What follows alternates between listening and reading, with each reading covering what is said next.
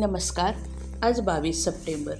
भक्ती म्हणजे ईश्वराविषयी अत्यंत प्रेम.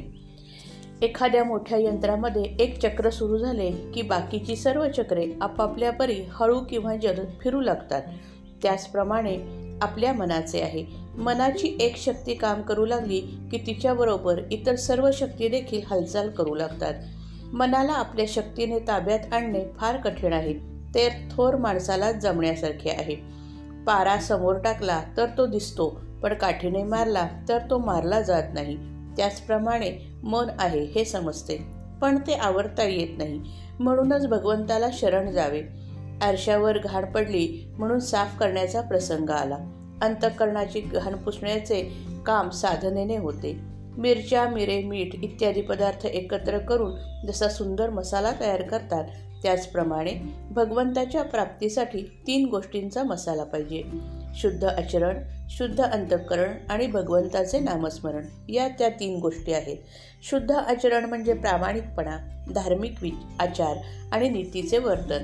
शुद्ध अंतःकरण म्हणजे अभिमान नसणे द्वेषमत्सर नसणे आणि सर्वजण सुखी असावेत अशी प्रार्थना अशी भगवंताची प्रार्थना करणे.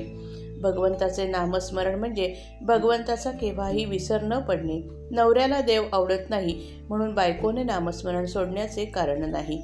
तिने नाम घेतले तर पत्नी धर्म सोडला असे होत नाही. मनात येणारे भलते सलते विचार हे नामाच्या प्रेमाला आडकाठी करतात. त्यांचा बंदोबस्त करण्याचा उपाय म्हणजे या विचारांना थाराच देऊ नये म्हणजे झाले. एक मोठ एक मोठा पोलीस अंमलदार चोर पकडण्यात हुशार होता. तो असे करे की चोर ज्या बाईच्या नादी असेल तिला फितूर करून घ्यायचा. म्हणजे चोर आपोआप नेमका सापडे त्याचप्रमाणे आपले मन जिथे गुंतते तिथे भगवंताला ठेवला की मन आपल्या ताब्यात आलेच म्हणून समजा. मनाचे संयमन करायला दोन उपाय आहेत. एक म्हणजे पातंजल योग आणि दुसरा म्हणजे भगवंताची भक्ती. पातंजल योग म्हणजे युक्ताहार विहार नियमित राहणे आणि इंद्रियांचा निरोध करणे. भगवंताची भक्ती म्हणजे ईश्वराविषयी अत्यंत प्रेम. या प्रेमाची साधने कोणती? तर भगवंताचे नामस्मरण त्याचे कर कथा कीर्तन त्याचे माधू समागम आणि त्यातल्या त्यात सद्गुरूची कृपा. ही होत भगवंताच्या स्मरणाशिवाय जी कर्मे होतात ती वाईट कर्मे होत.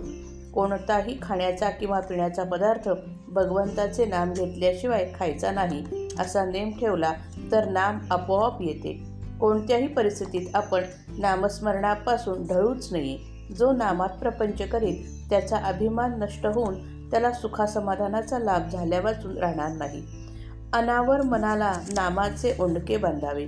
म्हणजे भगवंताचे प्रेम येते. श्रीराम जय राम जय जय राम.